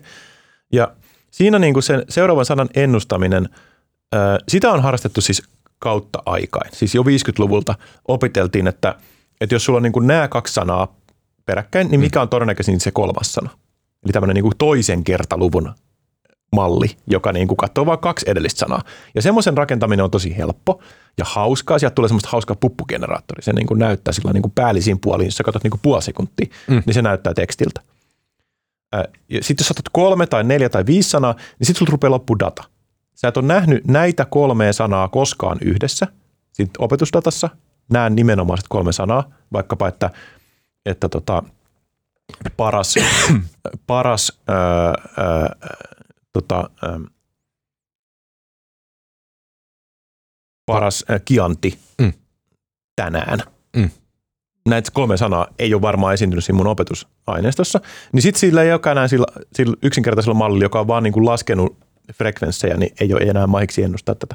Ja silloin, silloin niin kuin törmättiin tähän ongelmaan joskus Sitten 50-luvulla. se seuraava sana, mikä seuraa, niin se on jotain ihan mitä sattuu. Se olisi ihan mitä sattuu. Se vaan Sitten sanoisi, se että, mieli, että en koska tiedä. se on, Niin, just näin. siinä ei ole enää tolkkua. Siinä ei olisi mitään tolkkua. Ja sitten, no okei, sitten niin kuin neuroverkoilla yritettiin tästä samaa. Sitten tehtiin siinä vaiheessa niin kuin kielen, automaattisen kielenkäännöksen tarpeisiin, että haluttiin niin kuin ennustaa, että mitkä ylipäänsä on san, niin kuin lauseita jossain kielessä, jotta se, mitä me tuotetaan, niin näyttäisi siltä kieleltä. Siinä on Mm. mm. tämmöinen niin kuin kielimalli tyyppinen juttu. Ja nämä on näitä LLM, Large Language Models, johon tämä kohta, niin kuin, Mm. tää, sä näet, että mihin tämä johtaa tämä juttu. Mutta silloin niin kuin yritettiin ennustaa just, että mikä on todennäköinen sana, mikä tähän seuraavaksi tulee neuroverkoilla. Ja sitä tehtiin sillä tavalla, että koska me haluttaisiin ottaa enemmän kuin kaksi sanaa huomioon, ja meillä ei oikeasti dataa niin kuin sillain, että olisi kaikki e- enemmän sanoja esiintynyt siinä, niin, tota, ää, niin sitten sen piti niin kuin jotenkin tiivistää sitä tekstiä jonkinlaiseen niin kuin muistiin. Ja tämä nyt ei pidä verrata liikaa ihmisen muistiin, mutta joka tapauksessa se tiivisti sen aiemman tekstin jonkinlaiseen tilaan, Mm. josta se sitten ennusti, että mikä on se seuraava sana. Ja, ja, tota, ja näissä oli niinku sitten haasteena se, että se, miten se saatiin tiivistettyä se koko aiempi teksti sellaiseen tilaan, josta voitaisiin ennustaa se seuraava sana. Koska siellä oli ehkä 20 sanaa sitten ollut joku aivan tärkeä sana, joka, joka auttaisi meistä ennustaa sitä nyt tällä hetkellä olevaa sanaa. Mm. Ja tähän oli kehitetty moni, tämä long short term memory niin kuin perustuu nimenomaan siihen, että se muistaa jotain yksittäisiä asioita sieltä, tosi kaukaakin sieltä historiasta, sieltä tekstistä, ja sitten joitain asioita sitten lähettä. Se on long ja short term memory. Okei. Okay. Ja sitten nämä oli sillä niin kuin aika, aika hyvin toimi. Ja sitten tuli tämä tota, Transformer-idea. Okei. Okay. Ja se transformeri-idea, siinä on niinku pointtina se, että se oppii, samalla kun se oppii, että kun nämä sanat esiintyy yhdessä, niin sitten seuraavaksi on tuo sana.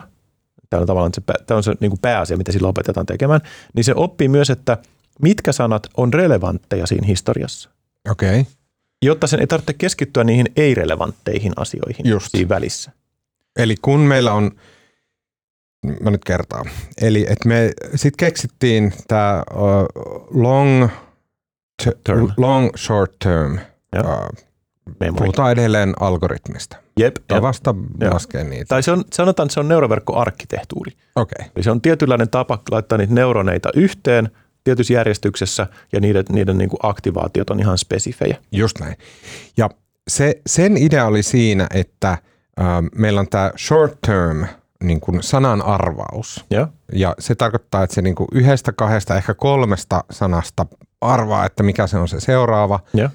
Tai se voisi arvata vaikka kahdesta kymmenestä sanasta, mutta se olisi huono, tosi huono, koska, just näin, koska siinä aineistosta ei ole 16 miljoonaa esimerkkiä, jossa on Ja. just ne 20 sanaa. Ja. Mutta siellä on aika paljon silleen, että nämä kolme sanaa ja sitten joku sana. Yes. Yes. Okei, okay, näin. Ja tämä on se short term, tämä, että niinku pari, pari kolme sanaa Ja. ja, sitten se arvaa aika hyvin sen seuraavan. Ja.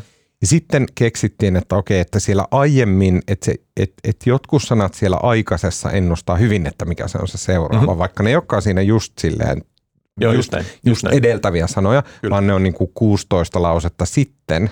Vaikkapa näin. Näin. Joo, joo. Niin, koska 16 lausetta sitten on ollut tämä sana, Mm-hmm. niin sit se lisää todennäköisyyttä, että siellä niin kuin 16 laure- lauseen päässä Joo. sen synonyymi vaikka mainitaan Joo. uudelleen. joo, joo. Ja tämä on long short term memory. Jep. Okei, Joo. yes. Ja, ja se, se long short term memory toimi sillä niin kuin a, aika hyvin, mutta sitten ilmeni, että oli niin kuin vastaava idea tämä, tämä niin kuin, äh, transformeri, siinä puhutaan tämmöisestä self-attention tai tämä niin kuin, a, huomiomekanismi, Mm. joka, joka nimenomaan siis kiinnittää ikään kuin siinä ennustustehtävässä huomiota tiettyihin sanoihin siinä aiemmassa tekstissä, vaikka ne olisi ollut tosi kaukanakin. Okei. Okay. Miten, millä perusteella? No se opetetaan siitä datasta. Ja, ja se, tä, mun täytyy sanoa, että mä en niinku itsekään sitä täysin ymmärrä, että en niinku tässä esitä, että olisin niinku sen, sen alan suurin guru. Sitä pitäisi kysyä sitten sen alan suurimmalta tai ainakin joltain, joka olisi ehkä vähän enemmän opiskellut, opiskelualaa, mutta siinä kohtaa niinku mun, mun osaaminen niinku on, on rajallista. Ja mä just, just tänään, jos jonkun kanssa sitä keskustelin, että mitenköhän tämä nyt toimii, kun se tuntuu vähän semmoiselta kehäpäätelmältä, että Mm. Miten sitä dataa voi sitten riittää siihen, että sä ennustat, mitkä sanat on tärkeitä, jos ei sitä dataa riitä siihen, että sä oppisit ennustamaan, että millä tavalla ne on tärkeitä. Mm. Niin, ähm, ää, niin, niin se, se, miten se data saadaan riittämään sen transformerin tai tämän niin kuin attention-mekanismin avulla, ö, on, on joka tapauksessa se, että sitä käytetään vain sitä dataa ja yritetään säätää niin, että tämmöiset sanat yhdessä niin ö, ei ole relevantteja, Ää, ja sitten, mutta, mutta tämä sana varsinkin tässä kontekstissa on relevantti. Ja silloin, silloin niin kuin sillä, sillä mallilla taas, joka sitten oppii ennustamaan sitä seuraavaa sanaa, niin silloin vähemmän asioita, joita sen pitää niin kuin ikään kuin keskittyä Just tai näin. huomioida. Kyllä, kyllä. Ja se, se helpottaa sitä oppimistehtävää taas. Okei. Okay. Ja, ja tämä on se, okei, tämä oli Transformeri, ja tämä on niin kuin se GPT, se on se, me puhuttiin jo siitä pre-trained sanasta, mutta se Transformer on se viimeinen sana, eli se T. Just näin. Ja, ja nämä on niin kuin transformerimalleja. Niitä on tekstille, niitä on kuville ja ni, ne on niin kuin tullut ihan valtavan suosituiksi. Mutta edelleen niin kuin käytetään myös näitä LSTM, Long Short Term Memory malleja käytetään ja, ja monenlaisia muita neuroverkkoarkkitehtuureja, vaikkapa tämmöisiä diffuusiomalleja, mm. joilla tehdään, jo, joihin DALLE 2 esimerkiksi perustuu. Okei. Okay. Et, et on olemassa, mon- ja, ja, ja ne perustuu vaan siihen, että tilastollisesti pyritään ennustamaan, että millaisia vaikkapa kuvia on olemassa, että mitkä pikseliyhdistelmät on, Mm. on, on usein esiintyviä ja mitkä on käytännössä mahdottomia. Okei. Okay. Eli siis tämä niinku, tavallaan näitä tämmöisiä niinku eri neuroverkkoarkkitehtuureja on kokonainen ikään kuin eläintarha, on transformereita, LSTM ja on diffuusiomalleja ja niitä ja näitä. Ja tämä on kaikki tullut periaatteessa siitä 2010 tienoilla keksitystä ideasta, että voidaan nämä derivaatat laskea automaattisesti. Koska se mahdollisti sen, että no nyt on helppo kokeilla erilaisia Just juttuja. näin. Ja sitten, Se ei ollut niin ko- vaivalloista enää, niin sitten ruvet, sit oli mahdollista ruveta kokeilemaan. Sitten kokeiltiin ja konvoluutioneuroverkot, jes, hienoa, kuville toimii sitten tota, nämä transformerit tekstillä, jes, hienoa, kokeillaan lisää ja hienoa, niin kuin täsmennetään, että miten ne toimii. Ja nyt, nyt se on niin kuin tavallaan semmoinen, niin kuin, semmoinen alkupiste, mistä ne on lähtenyt haarautumaan eri suuntiin. Näin mä niin itse näen tämän niin kuin tavallaan Okei, tämän okei, aikajanan. Kyllä. Okei, okay, wow. Mun mielestä aika mahtavaa, että me päästiin siihen niin T-kirjaimeen. Joo, joo. Mä en tiennyt, että se on siellä GPTssä se. Joo, joo. Mä vaan jostain luin, että se Transformer on se tota, mm, juttu.